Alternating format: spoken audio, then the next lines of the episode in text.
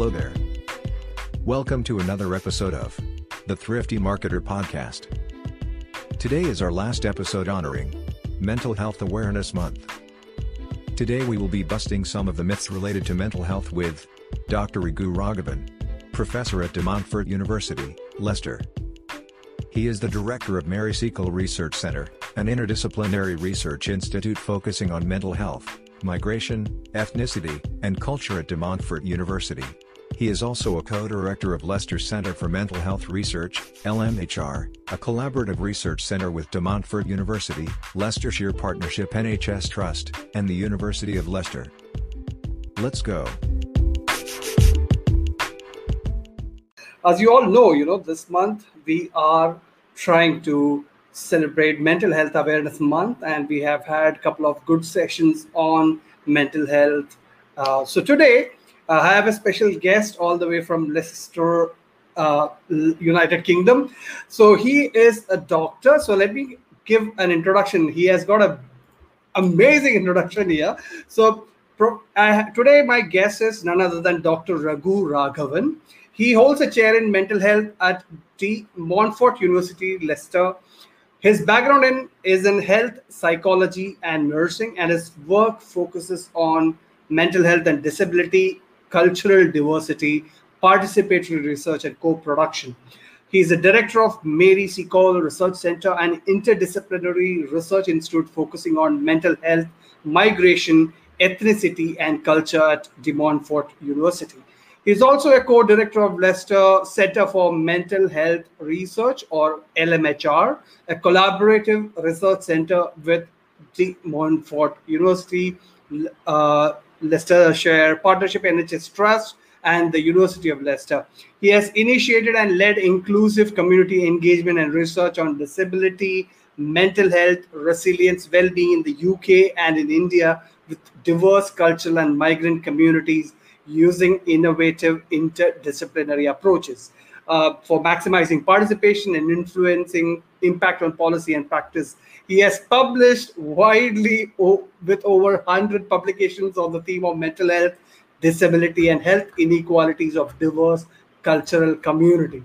So, you know, by hearing the introduction itself, you know that what kind of conversation we are going to have, right? So, we are going to talk about a lot of myths about mental health mental health is a subject where there are so many myths. When I was doing my research, I thought this conversation is going to go over a period of two, three sessions because there are so many myths around this. So, without further ado, let me bring Dr. Raghu Raghavan. Hello, sir. How are you?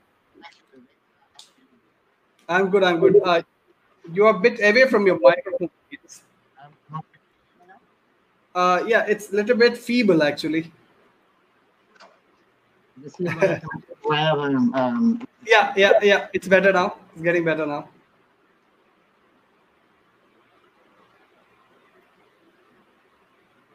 By the way, thank you so much. Uh, thank you so much for taking time out. And uh, no, you are not audible now. The earlier one was better. No.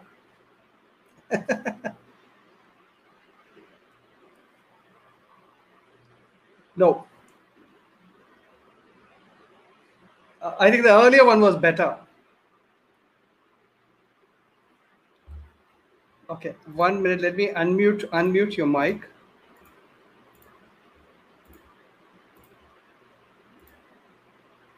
I think you have muted your uh, your mic isn't connected. That's the message I'm getting. Yeah. Now we know. yeah, yeah. Can, can you hear me now? Yes, fantastic. I can hear you loud and clear. Thank you thank you so much for joining me today and uh, thank you so much for saying yes to this.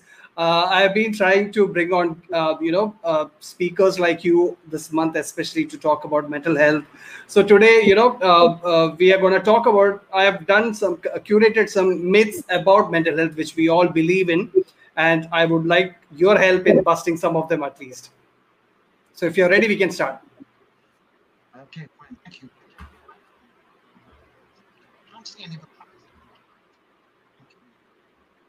Right. Uh, actually, uh, you know, your your volume is fluctuating. Can you hear me now? Yeah, it's this is perfect. This is perfect. Right. All right. Uh, so uh, you know, just to just to uh, start off, you know, uh, today is the last session of us honoring mental health. So, what are you mental health awareness month? So, what are your thoughts on mental health awareness across the globe? You know, what are the what are the trends? Some of the trends which you're observing uh, when it comes to awareness of mental health and how to take care of mental health. I think first of all, I must actually say um, about what is mental health and what is mental illness, because Right. obviously, you know, mental health is not mental illness. Mental illness is, is uh, you know, is is the is the result of not actually having good mental health is what we have mental illness. So, Right. if you talk about mental health awareness, um, then that you looks at the positive health promotion of mental positive mental health promotion. Um, so I think mental health is actually everybody has mental health. Everybody, and we all creating that mental health in the positive Right. sense, uh, in the Right. sense that you know we we are able to work through the stress and strain of our lives, and we are able to try and see the difficulties in our lives on a day-to-day basis, and all the kind of uh, traumas and experiences that we have, and is how one makes sense out of it, and how one is able to manage it and cope with it well and and and um, and see the other end of the day really in terms of in one Right. piece. Um, Right. So that's a simple definition of what is mental health. And I think we all experience distress. Um, there is Right. not a single person in this world who doesn't actually experience distress. So we Right. all experience distress. The, the thing that it becomes a condition or an illness when the distress is actually experienced over a period of time and that you're not able to manage your day-to-day activities very well um, and that you're not able to function very well. That's when it actually becomes an illness.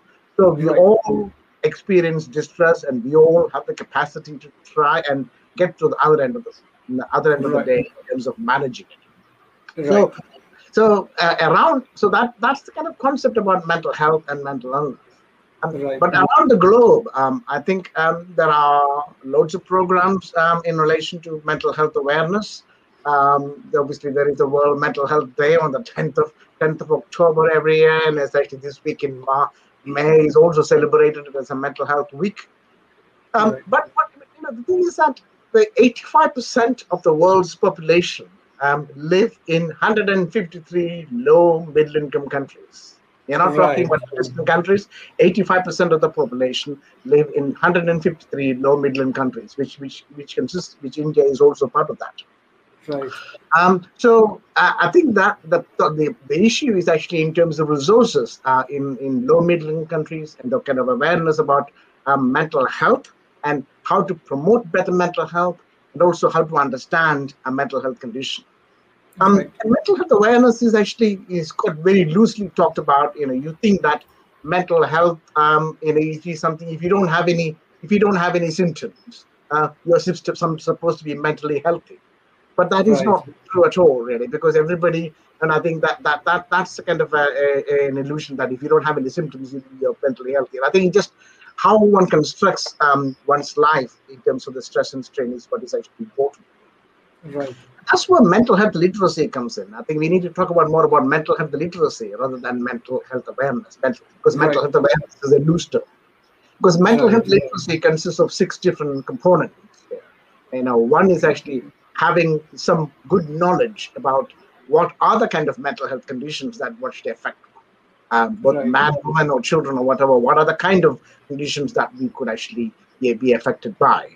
Um, Right. I think so, have, having good knowledge about that is actually very much important. Um, Right. be, it, be it in a high income country or a low income country, I think we need to actually have that. And more in the low income country because of the fact that the resources are not actually going to be there, uh, are not there at the moment. But in the high income country, despite all the resources, we still have a higher prevalence of mental illness here. Um, So that, that's a different equation altogether. So it's important to understand what are the conditions that actually affect us, um, and what kind of um, you know what, what what are the kind of um, ways in which we can deal with it ourselves in terms of self-help modes, um, in terms of interventions that we can actually do that ourselves in terms of uh, changing our mindset um, and also changing the way lifestyles, etc. That is very important. Right. And thirdly, in terms of how, what kind of professionals um, are available, what kind of services are actually available, if we were to actually seek some additional extra help to actually resolve some of those. Right. So that's the third factor. And the fourth factor is actually having, um, you know, in the kind of um, stigma around mental illness um, or mental, even talking about mental health is very stigmatic sometimes. People don't want to talk about mental health. It is the right. stigma around it, the family stigma, the social stigma, the employment stigma, and all those things. So having, it's how we understand that stigma and how we cut across through that stigma is very important.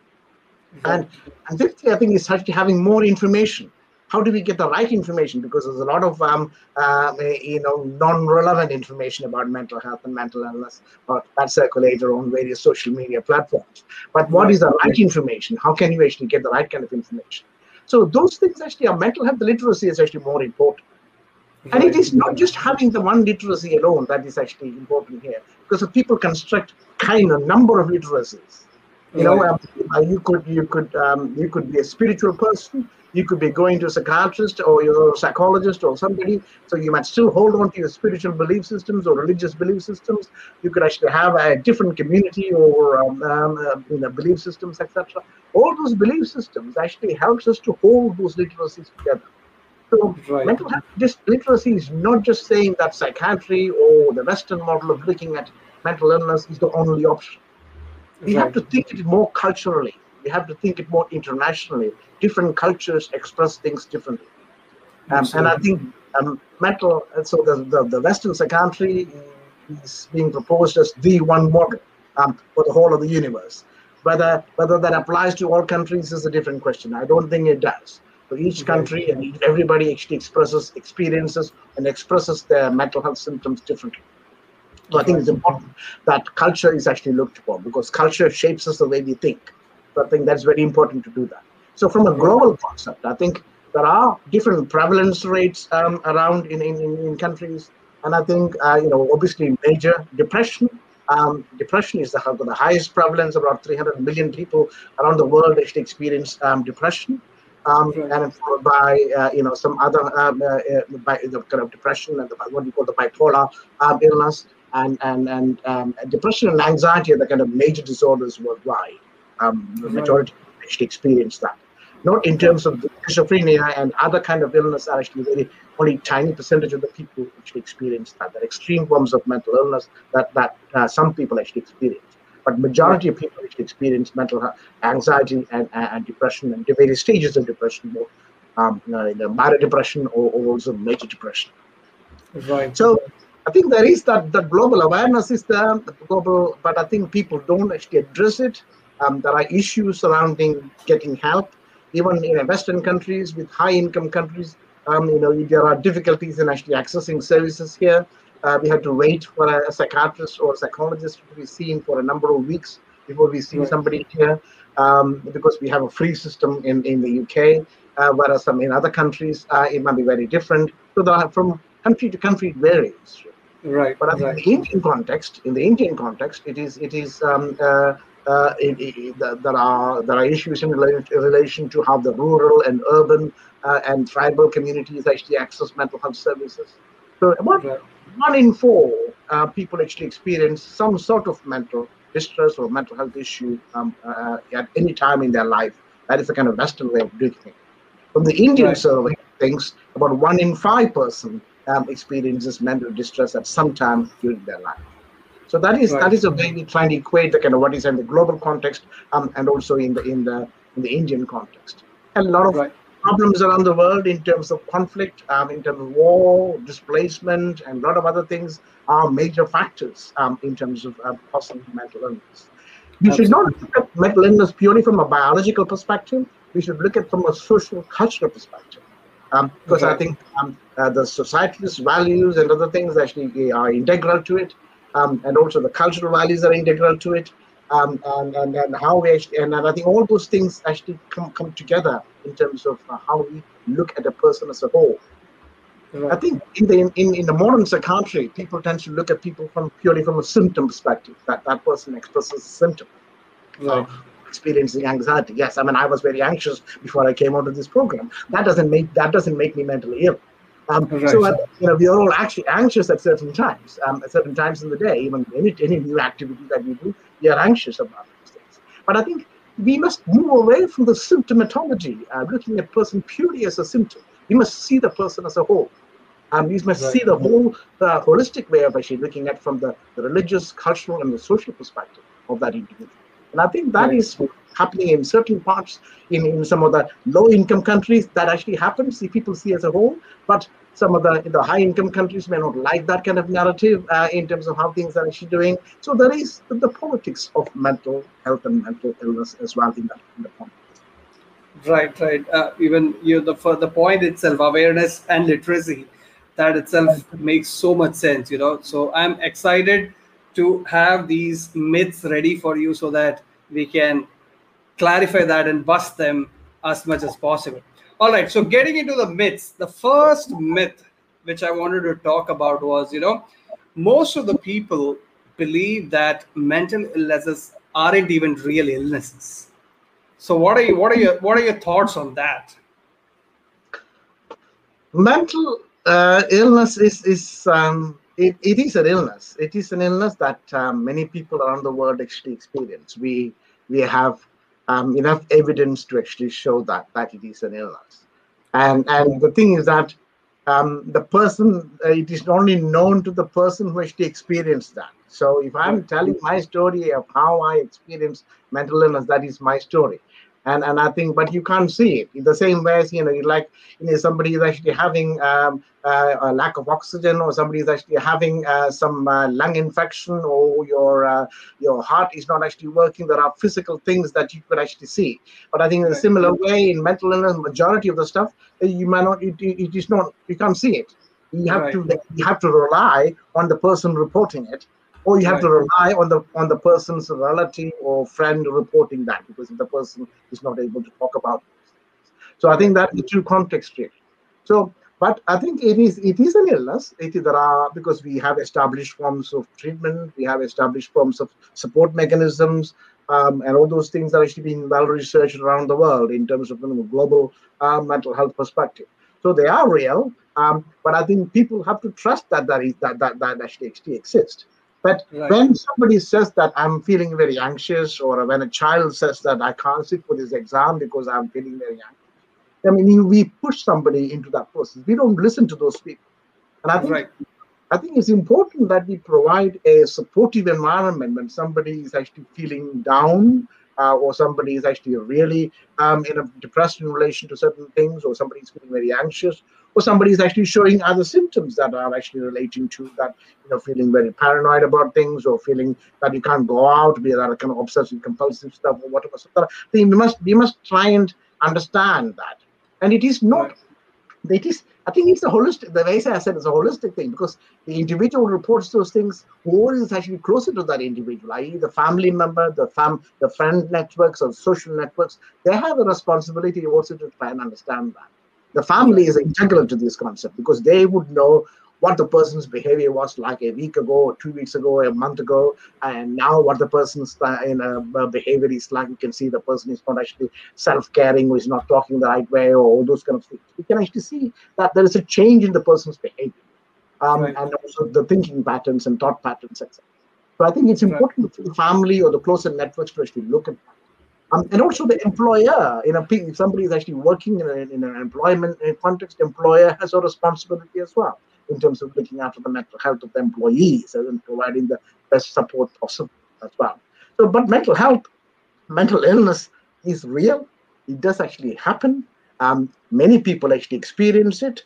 Um, but not all people actually experience mental illness, but all people experience mental distress at some time in their life. But no, that doesn't mean say that you're mentally ill. Okay, right. you know, I experience mental distress, as I said today and yesterday, and I might actually experience it tomorrow. But I think many other people might not be able to. Um, uh, they, you can look beyond that, but some people are actually in, in that state, and then I think you might need more time. You might require more treatment to actually get through that process.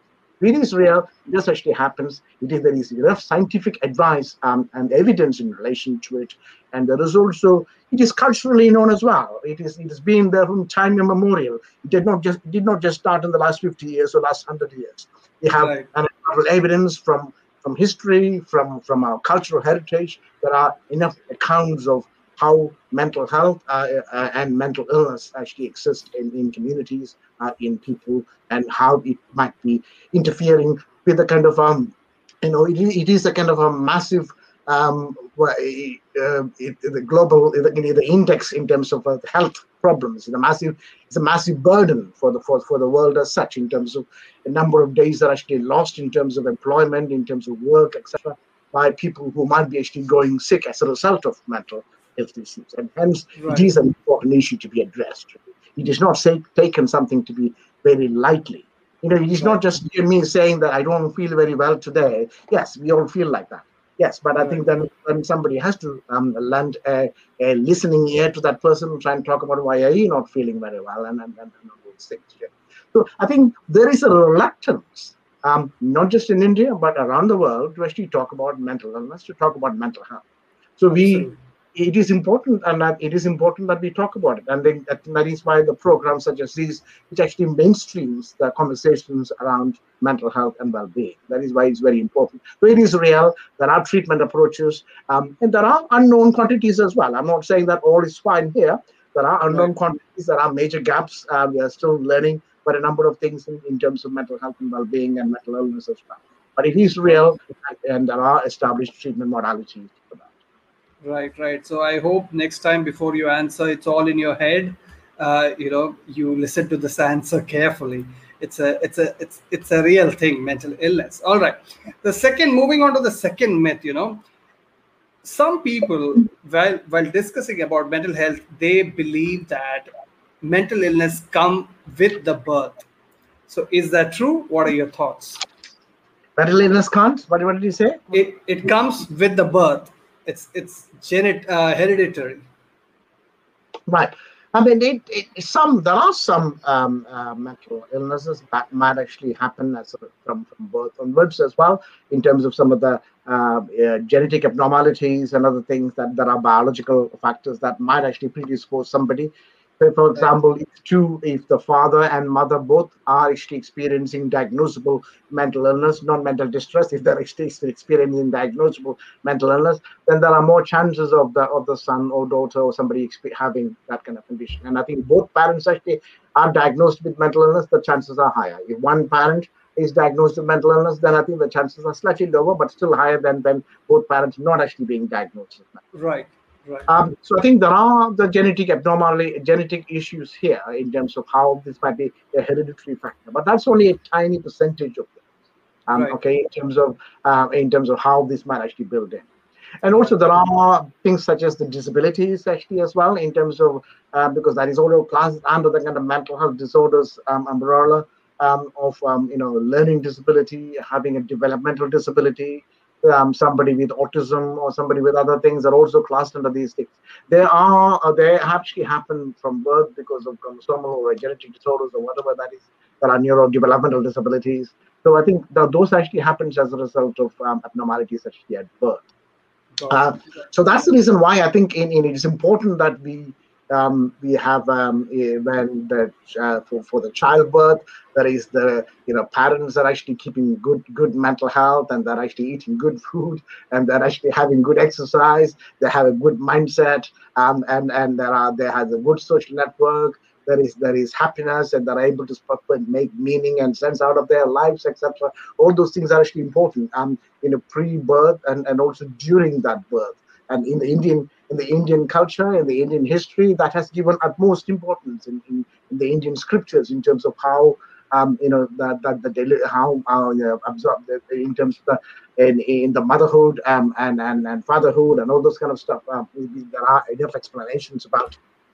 So it is it is um, it does actually happen. It, it is it is important. It, it does actually happen at birth, but it's a very tiny percentage. Majority of the things actually happen outside that people develop some form of uh, some people might in, uh, develop at the age of 14 or the age of 25 or whatever depends upon the stress factors depends upon the conflict factors because number of other things that might actually add to it that's why we can't just purely look at from a biological perspective but right. there are there is the there is a nature nurture interaction happening here uh, in terms right. of uh, genetics and environment um, uh, in influences that in terms of whole development, but more into so more so in terms of the mental health issues. Got it. Thank you so much, doctor, for that answer. All right. So moving on, you know, third third myth which I wanted to discuss with you was, you know, there's a belief, common belief that mental health issue cannot be cured or prevented. So I would need your help in busting that one. Um, mental health, uh, there is there is cure. Um, right. There is there whether there is a total cure for all illnesses. Um, that, that is that that I can't promise. Um, right. Obviously, we are still we are still gathering enough evidence in relation to that. But right. I think um, for majority of the illnesses, um, there is there is there is uh, that we can manage it, that is controllable, um, that you can lead a satisfactory life with a mental health condition. That is that is the important point. Really. Yeah. You could live with depression. You could live an adequate life with depression, provided the person is actually having the opportunities, the support mechanisms, and all those kind of stuff. Okay. Right. In the same way, a person with diabetes lives an adequate life. The same way, a person with heart disease lives an adequate life. The same way, a person with cancer or out of cancer might be leading a, an adequate life. The same way, you know, you can actually live with a condition of depression. You can also right. live uh, in a condition of severe mental illness as well as possible, um, provided right. the person gets the right treatment. Um, and I think, and the right support. And I think it's not just a treatment mental health is not just about popping a pill into one's mouth, like like the way we like the way we cure headache. Um, right. It is more than that. You, you have to have you have to have wider awareness. You have to see how other people's reactions are towards you. The stigma, and people don't look at you in the right way. People don't talk to you. People think that you're a strange fellow. People think that you're you're not able to work. People think that you should not be talked to, and all those things. They create major issues. So right. it is more about how other people's outlook are about the person who's actually experiencing the distress is even more important than the person experiencing the illness itself. So I think right. in a way, you know, we the way we look at it, mental health and mental illness, society has to change in many ways. But who is right. society in the first place? It's you and me who is the society. So the time, right. like a few, few months ago, I think it was last year, I was talking to a university um, in India, and then somebody actually said, oh, we, you know, it is not our responsibility. Society has to change. Government has to change. But who is society? Who is government? It is us. We change right. our attitudes. We change our attitudes, and, and, and together we can collectively change the society's attitude. But it is Absolutely. not somebody else's responsibility to change our attitude. So I think it's important that that we all realize that. That is that is the point. It is our responsibility that if we change our mindset, if 10 people changes their mindset in terms of mental health uh, literacy and mental health and illness, then I think then they would actually support adequately. So I think it's important Absolutely. to try and look at that from that perspective. A family changes their attitude in relation to you know, the major notion that somebody, there is somebody in, in, in the family who might be experiencing anxiety, whereas there's a child in the family with a disability, um, then the, the girl in the family can be married off. Who says that? Who says that? Who makes these norms? They're nonsense, utterly foolish.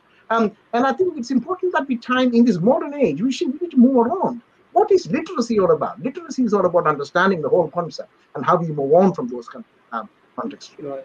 So I think it's, it, it is it is creating that knowledge. It is creating that confidence that you know I can I can manage this and I can manage the person. I can move on in my life, come what may. Is having that right. courage. The same way as one with heart disease might, uh, you know, a condition might actually say that, okay, I'm going to take a little walk. I'm going to actually adventure into certain things, etc. It is having the confidence. But here, other people have to support the person as well. Right, right. That's that's a that's a very very amazing answer. To, if you ask me, you know, that's that's fantastic. We all have to change our attitude towards mental health and mental health awareness. Right. The fourth myth which I want to discuss with you was the is the belief that therapy and self prevention are a fad and they do not work. So, what are your thoughts on that? Who said that? I, want, I want to find the person who said that. Uh, so, no, I think therapy and, and all those things are not fun. They are real. Um, I think they are there for a particular reason. Um, they are there. Uh, people have actually used them worldwide, and people have actually have experienced benefits from that. Right. You know, the benefit can vary. I mean, I think it can. You know, not everything actually works um, the same way for in the same ways. Um, you know, like the normal tablets that you take for any kind of the same thing doesn't work for everybody. So there are different ways as to how things might actually work for each person. Right. Whereas I think in, in, the field of mental health and mental illness, and I think we have to combine with um, uh, uh, maybe there are medications that maybe had taken. There are uh, you, you need to try and control the kind of hormonal mechanisms in a way. You also need to kind of have the uh, talking therapy alongside it. Uh, if I may put it that way, there are various types of talking therapies. There are not talking therapies, a loose terminology which comprises of number of um, number of therapeutic modalities. So if we have if we combine them together, the success rates are slightly uh, better. Uh, and that we have known for the last 50 or 60 years. I mean, we have got uh, evidence about that. The combination therapies actually work better other than just right. medication on alone. And the combination therapies and the family awareness and, and, and the immediate awareness of other, other people around that individual, if, that, if they're actually able to support the person, the success is far greater as well. Okay. Right. So, but having said that, I think there are certain, you know, you tend to have some kind of illness. You, you there are therapy. So none of these things might actually work in extreme format, and I think that that does actually happen here too. Um, and and I think, but in the person in that in those cases, you actually can actually make the person's life as comfortable as possible um, for that person. And that person doesn't have to be living in a prison or or, or, or in a locked up environment or anything like that. I think they can have an ordinary uh, uh, environment and how the how, how that person is actually supported. So I think therapy is not actually bad. It is actually a, a valuable evidence-based um, intervention that we can uh, very confidently approach. Um, and there are things such as cognitive behavior therapies, which are widely uh, prevalent and, and which are widely beneficial for people. Um, it's not just the therapy on its own. There are things such as, um, uh, you know, the traditional um, kind of things, yoga, meditation, um, creative th- creative therapies such as arts, music, um, and other things. All those things are actually helpful here as well. It is not just therapy things. So you have to right. you have to engage yourself because right. you, you, you, have to work towards getting better here. So I think you you have to you have to put an effort in it in, in the context as well. In majority, in, I think in terms of anxiety and depression, other some of the other illnesses where you are able to try and make an effort here. So right. then I think you are able to understand what those things are and you're able to understand what those thought mechanisms are you're able to understand what those anxiety triggers are etc so then some of those help help modalities might be also beneficial alongside the therapeutic modality um, right. but i think in some, some minor cases self help might alone might be helpful as well. So you don't necessarily have to go and spend uh, a lot of money to see a therapist, perhaps. Um, but I think you might be able to actually address that yourself. But very much, yeah, that is an individual decision. We can't collectively say this works for everybody. So you have to make the decision, informed decision um, as to what, what works for you and what what right. what is it that you need uh, after consultation uh, with the professional.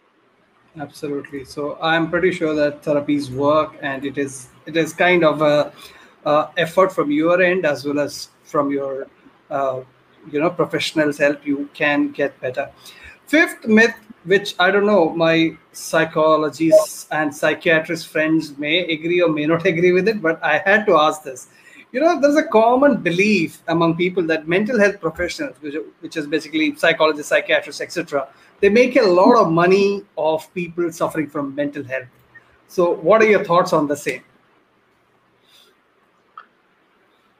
Um, I'm not sure about whether they make a lot of money from that, and and because um, I think um, their professionals are there for a reason. Right, right. Professionals are there for a reason, um, and I think whether they are actually government medicine um, services, government services, or, or, you know what, what the uh, or government funded services, um, or, or in private practice, they are they are there for a reason for this for, for as a trained professional in a particular discipline. And that that applies to that applies to psychiatry that applies to other forms of illness as well that applies to you know um, heart disease that applies to cancer related stuff or that applies to infections or other things as well. All the things actually related to that but i think um, from a from a broader mental health perspective everybody we have a moral and a social responsibility to actually provide intervention be it free or be it paid and i think that that is the case here in terms of how we try and um, provide those things. Otherwise, I think if somebody is actually providing a valuable service, um, then and I think they're actually charging a cost for that particular practice in terms of private practice, that um, then then I, I'm, I'm not here to judge any of those things, but from a quality basis, I'm you know everybody may have to make a living. Um, and I think everybody has got a charge to pay in the same way. And the IT guys actually charge you X number of money for, for, for developing a program. You have to dish that up. So why, why, why not a psychologist or why not a psychiatrist who actually trying to understand your your your your, your mechanisms and or, your, your well-being? I think that is that is very important. So, but I think it's, it's important that we we provide a service for everybody, um, and um, and especially in the low middle income countries, uh, there are shortage of resources. There are not many professionals, um, and there are um, there are a lot of charities in India that I know who provide free service, free service right. for communities as well. Um, you know, both in the uh, rural communities and tribal communities, there are free mental health services for from uh, not with not a single penny, not a single uh, paisa, I should say, not a single paisa is actually being uh, uh, being uh, given for that. So I think right. that, that, those services also exist um, both in India, quite a number of organizations in India, um, but also in, in, in other countries as well. But I think right. it's um, it, it, it's it's some it's a service. If you're delivering a service, then there is a there is a fee that you pay. I think you need to look at that from that dimension. But are you getting better? Is a question that you should be asking. Not, other, right. not, not, not, not in relation to the money that you're paying. Are you getting better? You're not getting better, then you need to go to somebody who, who might be actually getting better. So you have the choice. You know, you right. need to exercise that choice. But don't just blame the person because you paid X number of money to that person. You know, if you haven't got get got better with that, with that, then you find somebody else. You find why it's not actually working. Right. It actually is a joint effort. Not not only a therapist, you also have to put in efforts. Like doctor mentioned last question, you also have to invest time and effort from your end uh, you know to get better. All right. So sixth myth which i wanted to discuss this is a common belief. I've heard it from people uh, saying these words as as a joke etc so it's a common belief that people believe people suffering from mental illness are naturally violent and they belong in hospitals. So what is what is what is your take on that? Not everybody no. Um, I would, my, my view and also from scientific evidence that we know that is not that is not true. But there are certain types of illness, there are certain conditions that um, that pronounce you to be violent um, and, and, or aggressive in, in some way because of the fact because of the illness itself. Really, it's not you as me, and I think so that in under those circumstances, then I think that person might require a secure um, in a ward or environment where the person need to be in in, in terms of containing. But that doesn't mean to say that and, and that, that person requires treatment. He shouldn't be locked up and then just be ignored the person right. should be receiving adequate treatment as any other person, uh, so right. that the person is able to control some of those things. Um, um, in the anger and other mechanisms, because because anger and anger management can be done, can be dealt with people. Um, yeah. and, and, in extreme cases, I know a person might be out of reality in certain contexts, um, but I think in other circumstances, there is a need to control um, uh, what is actually happening around the person, and and then make the situation better for the person to to improve things. But there are limited limited number of um, conditions where that violence and aggression might actually happen. Um, the other conditions are in relation to some of the alcohol alcohol related uh, mental illness because alcohol also in um, in the if you consume excessive amounts of alcohol then that increase that also causes mental illness. Um, so alcohol is not a relaxant. Alcohol is a is a depressant. So, uh, but and and um, but a moderate intake might be might be beneficial, but I don't know. Um, but I think so. It's important that you don't you if you consume excessive amounts of it, then that actually makes you very aggressive. And that right. and also that and also substance abuse, drugs or substance also makes you very aggressive um, and and also violent behavior as well. And then in addition to that, you might also uh, become mentally ill as a result of all those things too. So I think. Um, so I think the, because the media, the media is the culprit here. The media portrays a very negative image of somebody with mental illness and I think the media always portrays a person with mental illness with violence. So that person who has had mental illness has killed a person. Whereas somebody else, you know, in a war, somebody else because of their supremacy, they're killing thousands. They don't worry about that. They kill about right. one person, kill somebody right. else or because of their illness or misunderstanding. So the media has a major role. Media need to be educated in terms of what is mental illness and what is mental health and what are the kind of stuff here. They don't know anything about. So I think it is important before they actually write about in the media about the the, the known cases of, of, of, of mental illness. I think they need to think twice as to how how they need to provide a better story um, and they need to provide a realistic story um, around a person with mental illness and their families. And I think that's a huge responsibility, both the social media um, um and also the print and the visual media as well. Right. All right, that's that's fantastic to hear such a good take on that.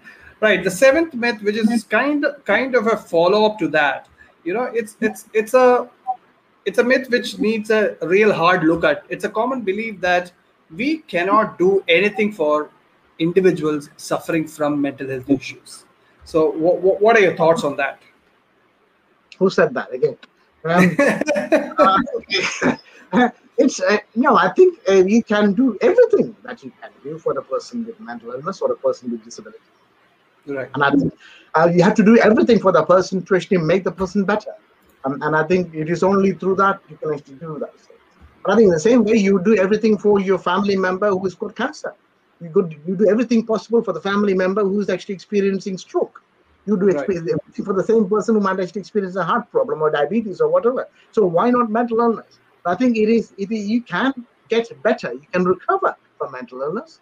Um, you can you might actually have some symptoms. You might actually have you know you might still feel down certain days, etc. But you can still lead an adequate life. You can still lead find happiness in, in, in your life.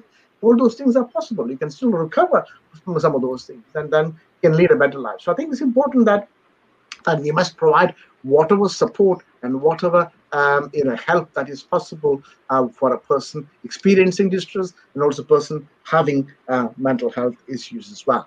So I think it is it is vital. You should we should never ignore them. We should never call them names. Uh, we should never call them socially. We should never isolate them. Um, we should be with them. We should we should try and protect them uh, in the, the best way possible um, and we should provide them the best treatment uh, in a way that was available to anybody uh, with physical illness as well. Um, and I think some of the, the other thing is actually the physical illness.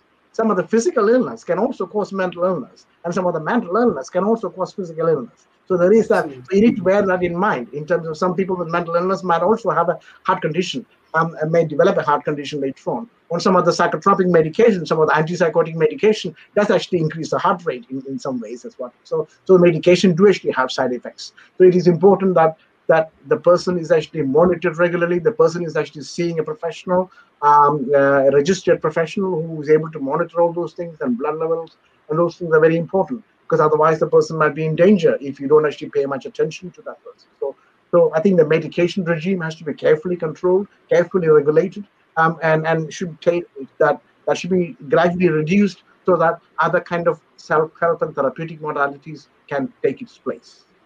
Right, right. I'm pretty sure people who are watching and uh, people who are going to watch the YouTube video later once I put it live are going to benefit a lot from these because uh, what I'm hearing from you is many of the thoughts which we all have because of the lack of awareness you know sometimes a friend calls and tells you certain things about his situation his anxiety we might have the tendency to ignore it or don't give the right uh, even not even listening to them properly. So i think these answers will really really help everybody. All right. So next myth which i wanted to discuss with you was the belief that children cannot have mental health issues. So what are your thoughts on that doctor? Well, uh, children are very susceptible to mental illness. Uh, nearly 50% of mental illness actually happens before the age of 14. Um, uh, or the other, the other percentage actually happens before the age of 24. mm-hmm. So I think uh, you do develop uh, mental illness at a very early age. Um, some of them, I think. Um, so what is um, that? Does that doesn't mean to say that um, you know that um, because everybody is susceptible to it. All children are susceptible to it and obviously with the genetic conditions um, and other things, people with disabilities uh, are more susceptible. You know, people with learning disabilities, people with developmental disabilities, people with autism, etc. They are, people with autism are, are feeling highly anxious um, about things right. as well. So I think there is a high anxiety issue associated with autism. There are other mental health issues associated with um, uh, developmental disabilities as well. So it is not. I mean, I think so. Altogether, there there are issues in relation to how um, a young person's life need to be uh, well managed. So I think what should actually happen um, is that rather than looking at the problem, I think we might actually uh, the prevention is always better than cure. So I think for children, for children, I think you need to provide them a, safe environment. You need to actually have an opportunity to talk about um, things and issues. Gain, uh, you know, the schooling And I know India is a country where a lot of pressure is actually put on children. I've been I've been a victim of that myself in my younger days myself as well. So I think you know it's just how how excessive pressure is actually put on children that you must actually get X number of grades. You know, if you if you come come home without without hundred percent, then parents often ask what actually happened. Why did you get hundred and ten percent? Um, so so they're under severe pressure to perform um, and again to achieve certain things and whatever. So I think the, it, could have some kind of a, a, a, relaxation there in terms of high pressure often builds up stress and strain and, and, and sadness and other things because the person is not able to achieve in relation to the expectation of their parents, in their expectation of their peers, etc. All these things are trigger factors for, for, for young people. So you need to provide a kind of an environment where they're actually able to articulate that, able to talk about these things, um, and also say, you know, a safe environment with the parents and, and, and good food, no junk food, good food, uh, good balanced diet, exercise, um, and the ability to um, you know engage in creative arts, uh, you know, dance, drama, arts, and, and and cricket or football or whatever. All those kind of things need to be uh, encouraged as well, and also social networks. And so because we have a problem here in the so in the Western world as well in relation to you know number of people are hooked on social media. Uh, and, and, and, and one would actually have expected that if you have um, if you have uh, you know 5,000 friends on the social media and you're still feeling very lonely as a result of it. Um, so, so there's something wrong with something wrong with the media or something wrong with how you actually operate on the context. So right. loneliness, I think children sometimes actually feel very lonely and socially isolated because of because of the environment in which they live, because of the family context, or a number of other things as well. I think it's important that we provide that, we look at that and and and, and cherish um, a young person's life in, in the best way possible and then provide them the best education, but not pressurize them to do uh, what we want them to do, get them to do what they want them to do. Um, and I right. think that is that is very crucial, so that then they don't have the stress and strain of other things. They already have the stress and strain of actually going to school and, and having to socialize and having to meet and having to perform and all those things that don't provide undue pressure um, um, to, to, to young people to children. Right. Because I think it is a developmental age whereby you have to provide the best care, the best help, and the best outlook for that person. And I think it is right. crucial that we, we, we look at that in the positive sense. Right. I hope uh, every parent is listening to this because it's some of the tendencies which we have as a parent to do all these kind of things. All right. So uh, another, the ninth myth. We have one more myth to go. So ninth myth about mental health is the belief that only certain type of individuals experience mental health issues. What do you have to say to those folks? Um, no, that is not true. Um, uh, in the sense that uh, everybody is actually can experience mental uh, health. Everybody experiences mental health. Everybody is also able to actually experience mental distress and mental illness as well. So I think uh, the thing is that um, you know the WHO talks about um, the there is no health without mental health. So which actually makes sure that that you know the physical health and mental health are actually looked upon as one continuum of things, not as a separate right. entity. So it's important to see that as, as a totality of, of, of the person's life. So I think um, in terms of um, uh, the, anybody, some people might be more susceptible to actually experience depression or anxiety because of there are some genetic stresses. Say, for example, children with autism, and, and they, when, they, when they grow into adulthood, they are more susceptible to be more anxious. Um, and there are there are things that we still don't know why why that actually happens. Um, so there are still a lot of unknowns in, in the field as well, in terms of there is not any, enough evidence for us to say this is the reason why that is actually happening. So, right. um, but I think it, it more or less, I think every we can all actually experience it, but I think the environment in which the person is actually there, more than the genetics under this thing, the environment may be a major trigger factor. Conflict-ridden environments might actually make, make, make somebody more prone um, to uh, develop mental more uh, mental illness, ch- child or adult. Say, for example, if you have family family background in terms of uh, you know the parent uh, the uh, father is an alcoholic or mother is an alcoholic or whatever that that might actually be a major trigger factor in terms of actually tilting the person towards mental illness or, or some kind of instability so so i think that there are some environmental factors there are social factors in terms of you know i am not a very good socializer i mean i only have five friends Um, and what do I need to actually have? But as the other person next door to me have got you know 20 friends, and then if I think that I'm you know I'm not happy with my five friends, then I think I might actually feel a bit sad, and that might actually you know then then there is an expectation on me to develop my friendship and network to be seen as as, as somebody but better off than the other person. All those kind right. of peer pressures, especially when you're young, all those peer pressures actually tend to create some kind of a conflict. Uh, and, and, and, and, and, and I think so it is important to understand that. But I can talk about all those things that because we have traveled through those journeys and, and got here. So right. in one piece. so you know, I think we have we experience all these things, but I think it's making sense of it that is important. And I think it might right. take a while. It might take a while for us to make sense of it. I think that's right. where you know the kind of relaxation, sports, um, and yoga and other kind of things, um, and engaging in creative arts and talking about things in a good supportive friendship circles, etc., all helps us to understand what is it that we're going through. And I think you need to get that feedback. Uh, uh, then, then I think you know you only then need to go to go to the professional if you think that you're actually gone past the barrier of where you think you need to seek professional help. Some of those conditions, we all feel down, we all feel very sad, we all feel depressed one day, uh, and you're okay the next day, and all those things actually happen in, in one day itself. Um, right. So I think it's, it's, it is taking stock of those things and, and that sadness and other things. And I think, you know, it's, it's also having a sense of purpose in life. It's also about having a, a sense of happiness in life. You, yeah. you, you and you alone can create that happiness, not anybody else. Absolutely. So I think it's important that to have that understanding. You are, you know, there is the old Eastern philosophy, the old, old Indian saying, everything is actually within you. That is very true in relation to you create your own happiness, you create your own well-being, you create your own things. And I think it's important to understand that. And that's where some of the feedback comes in from, from other people to understand yourself and how you create meaning um, and um, how um, then you can then uh, understand your own physical and mental health and well-being.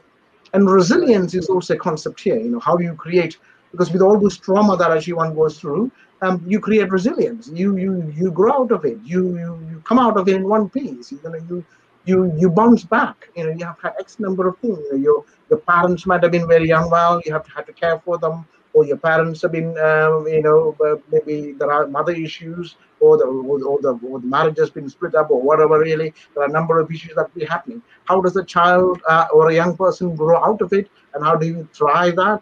And all those things are good stories of resilience. So just because just because a person comes from a very uh, high conflict environment does not mean to say that the person is actually able to be, will be mentally ill or will be experiencing mental distress all their lifetime.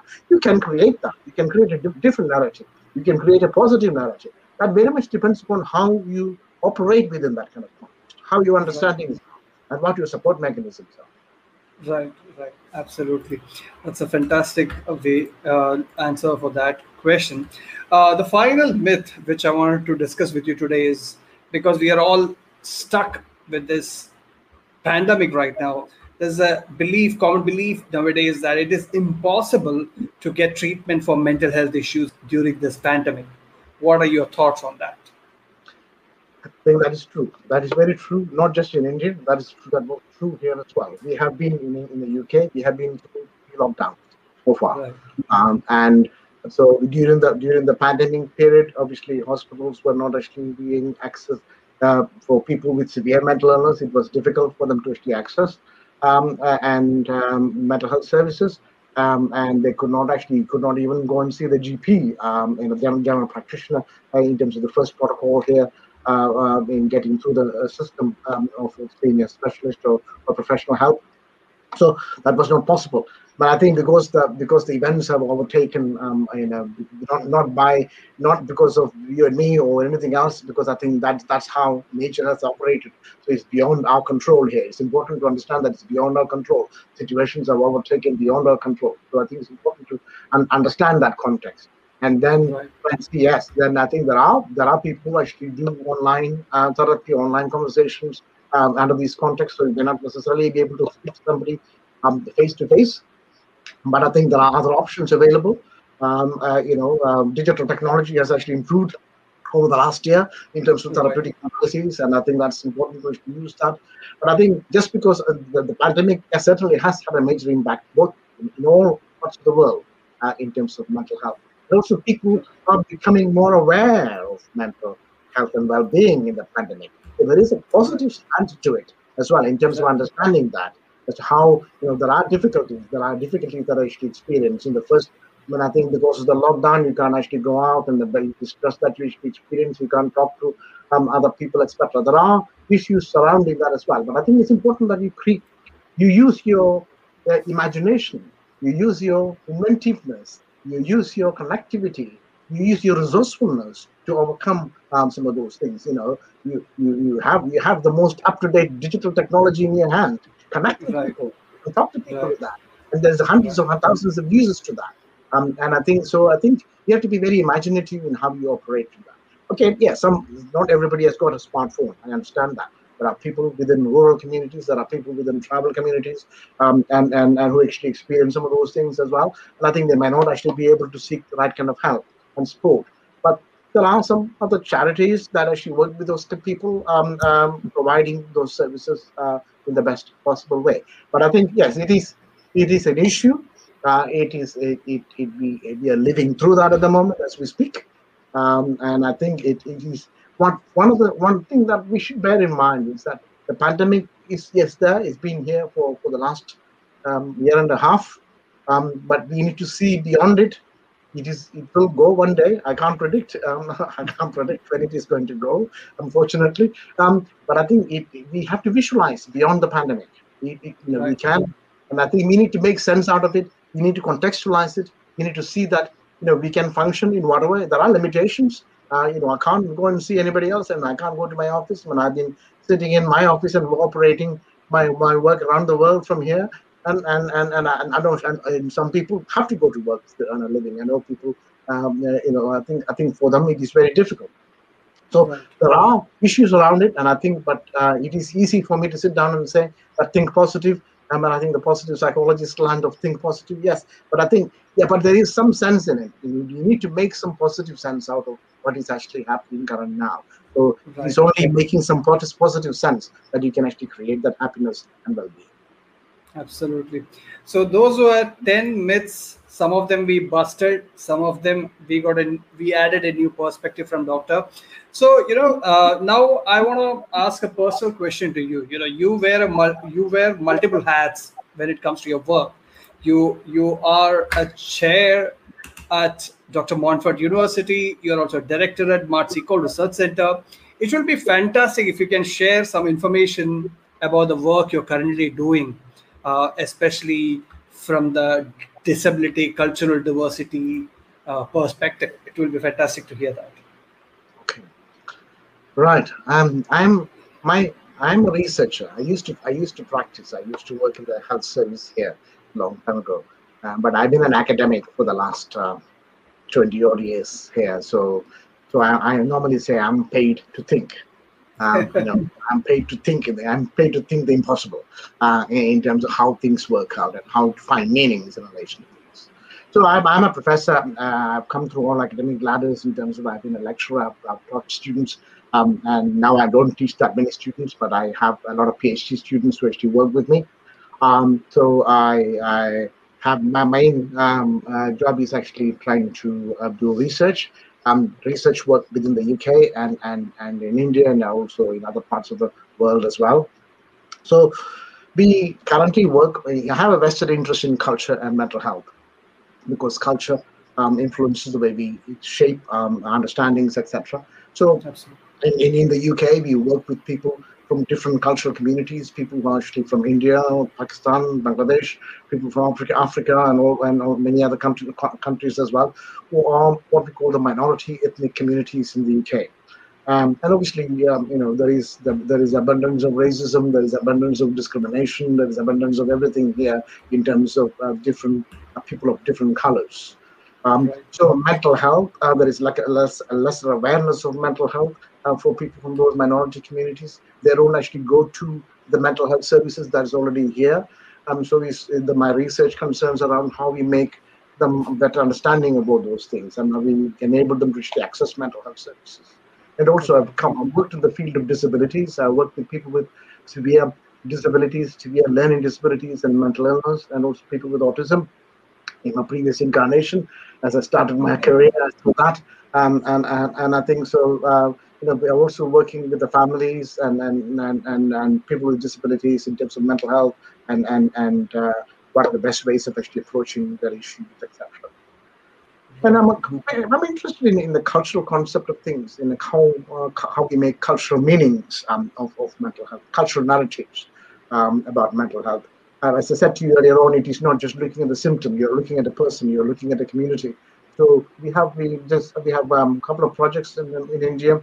Um, um, you know, we completed a project in India in, in Pune um, on uh, on uh, how do slum dwelling communities construct resilience because they are under severe trauma. Uh, they're living and, and, I think, but there is happiness. There is happiness uh, that they construct themselves in the midst of all those trauma. So we were able to tell that story because everybody thinks that you know living in a slum is yeah yeah there are market issues and they have a number of mental health issues and they're all anxious they're all depressed yeah okay fine so but but how do they construct they are living there they're still standing and and and, and they, they, there's a story to be told so we used a drama used community theater as a modality of working with those little communities and trying to tell their stories of resilience because the problem is in research i think it doesn't have to be all neatly driven data sets. Um, right. Story, my story is also a data, and people's right. story is also a data. So I think Absolutely. you need to tell you need to tell the stories and stories, and I think research through storytelling is what, what I'm trying to perfect in, in, in relation to how how we tell the stories and how we enable people to tell the stories. I'm not doing research to people. I'm doing research with people. I want to engage with people. I want to communicate with them. I want to hold their hand. I want to I want to work with them. And I think that's the way we actually do. And we have a big project in Kerala, in, in southern India, um, where we have work on mental health literacy in urban and rural communities. Um, and I think that is coming to the end of that stage in October. That would finish. We've done quite a bit of theater. That also does theater, film, um, and and digital um, storytelling and other other things as well. So we were planning to actually come to um, Kerala, um, you know, uh, but pre this is pre-March conversation. But now we suddenly realize that we may not be able to get there before October. So we want to use digital technology to try and see how some of those things. We have kept that project going through through digital technology. We have kept meetings going every week. So all those things are possible. I mean, I can I've done all those things from here. So it is important that I think the will, I think, it's bringing people together. If you have a medium, we can bring people together enable you know a lot of because we have people working in India with us, uh, uh, research fellows and research assistants, and sometimes they tell, "Oh, it's not possible. It's all lockdown, sir. We can't do anything." No, you can. You can think. You can think. It doesn't cost you anything. You don't have to go out to think. You can write. You can, you can do things. So yeah. all those things are possible. So I think we, we even we even run a film festival in the midst of the last um last lockdown. We run a film festival as well in the Indian context in Kerala as well, as well. So so are that we kind of work around those things. However, my my my kind of idea is that to to mainstream that mental health conversations um, and um, you know how we create mental health literacy. So I'm trying to actually work, link up with various universities in India, various organizations in India, um, in terms of how we can bring take on the work of mental health literacy and try little projects and, and trying to get a better impact about the project in trying to see how this is actually shaping up in the next 10 years. Uh, so I think that is that is the agenda that I have. I want 300, you know, how many, I don't know, um, you know, the kind of one point, I know, I know I can't get the 1.3 billion people to talk about mental health, but I know I can, that I know I can get 10,000 people to talk about mental health issues. And that is, that is, that is okay for me. I'm, I'm pretty sure you're touching more than that number at the moment. And I, I completely agree with the statement which you said that you are paid to think the impossible. You are doing impossible things. I'm so glad to hear that. Maybe next time you're in Kerala, I might catch up. I'm from Kerala also.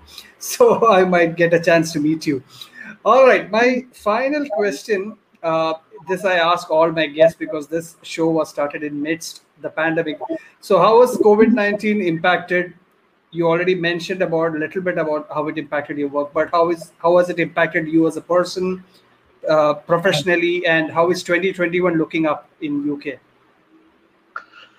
Yes, obviously, even when the pandemic has um, impacted on on our lifestyles and, and our work uh, thing as well here.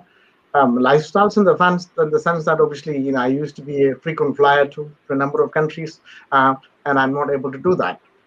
But okay i mean so i'm in, in and the positive slant to that. Obviously there is an environmental i'm not actually i'm very carbon conscious. Obviously there is an i'm not i don't have to spend all that money on petrol or diesel or plane fare. So but i can sit here and talk uh, to all those people without those things. So there is the right. make use of the opportunities available um, to you.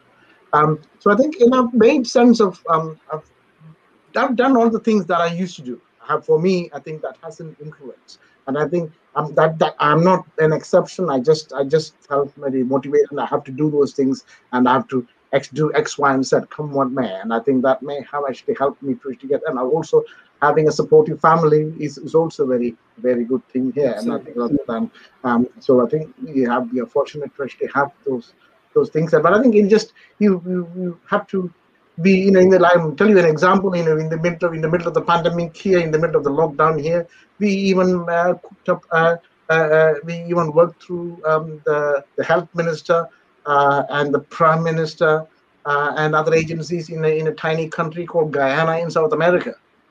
Right. Okay, Guyana in South America is the is the, is the country where they have um, I think they used to be the, the second highest number of suicide rates in the entire world. Okay it used to be the first, but I think it it gradually come down. So I think we were trying to look at mental health systems and how how we can bring in some of the the, the, the indigenous communities, the rural communities, etc., to talk about mental health, and because they have a very um, uh, old mental health system, so we're trying to see how that could be worked on. So you were able to talk to people purely on digital technology and connect with people and all those things. So it is possible. I mean, you know, you you got it in your hand. You got you got your mobile phones and you got other things. Use those resources wisely. Um, I mean, I know not everything can be possible. Not everybody able to do that. Uh, but I think you know, just do those things. And and I like gardening and I like doing doing X, Y, and Z. Um, so I think you know, keep myself engaged through my daily yoga and, and, and other things as well. So you know that it's not just not work, work, work all the way. You have to think outside of work. You have to think outside right. of work. You have to make meaning out of things. You have to see. And I think the pandemic it is difficult. I know even I was okay with the but I think even now after you know towards the end of last year, towards the beginning of this year, you know, I was also feeling the thing that you know, why you do want to go out. I don't because you normally go to only to the supermarket. You don't go anywhere else. So I do want to go out. I do want to see some people. I do want to see my friends. But you know, it's not possible. So it's it's uh, you know, but you just have to look at other ways of actually doing it. So right. So I'm not saying that it's it's you know it, it's it, I made some sense out of it myself and, and yeah. some success with it as well. So, right. but that may not be the case for everybody. I know, but that I'm just Absolutely. telling my story. My story right. is not everyone else's story. Right. Yeah, I, I love the way at least you put a positive spin on it because that's what is needed these days now there is no other way for us we have to go through this so uh, and uh, thank you so much doctor for taking time out today and sharing all these valuable insights uh, i enjoyed this conversation thank you so much stay safe thank you thank you very much yeah thank you for having me yeah. bye all right, so that was Dr. Raghu Raghavan. I enjoyed the conversation. I'm so grateful for people like him, right? Because mental health is a topic which we all ignore. You know, I have a friend, my college friend, who is suffering from mental health illness from the time he was graduated. So he still calls me fortnightly once to just talk about the simple things he is able to do. And I pick up his call. Some for last two days I've not picked up his call, and I feel so sorry about that he calls me I, I listen to him we chat about biryani in tamil nadu and things like that. So that's how we can do right? We can be there for people who are facing some challenges. We all do this so we have to figure out whether it's a distress like doctor said or is it an illness? So talk to somebody who knows it. Talk to somebody who can listen to you and give you the right advice. So this was my effort for spreading some amount of awareness about this mental health uh, issues and challenges we face. So next, this May is out of the way. June, as usual, the program will continue with other stuff related to small and medium businesses. I hope to bring some interesting guests from the marketing world. Uh, I was not feeling well this week, but I wanted to do this show somehow with Dr. Uh, and listen to his insights. So I want all of you to stay safe, and I will see you all for next episode next Friday. Happy weekend, guys. Thank you for listening to the Thrifty Marketer Podcast. For more exciting episodes like these, please follow the Thrifty Marketer Podcast today. Now available on Google Podcasts, Apple Podcasts, Spotify, and Anchor. See you next episode.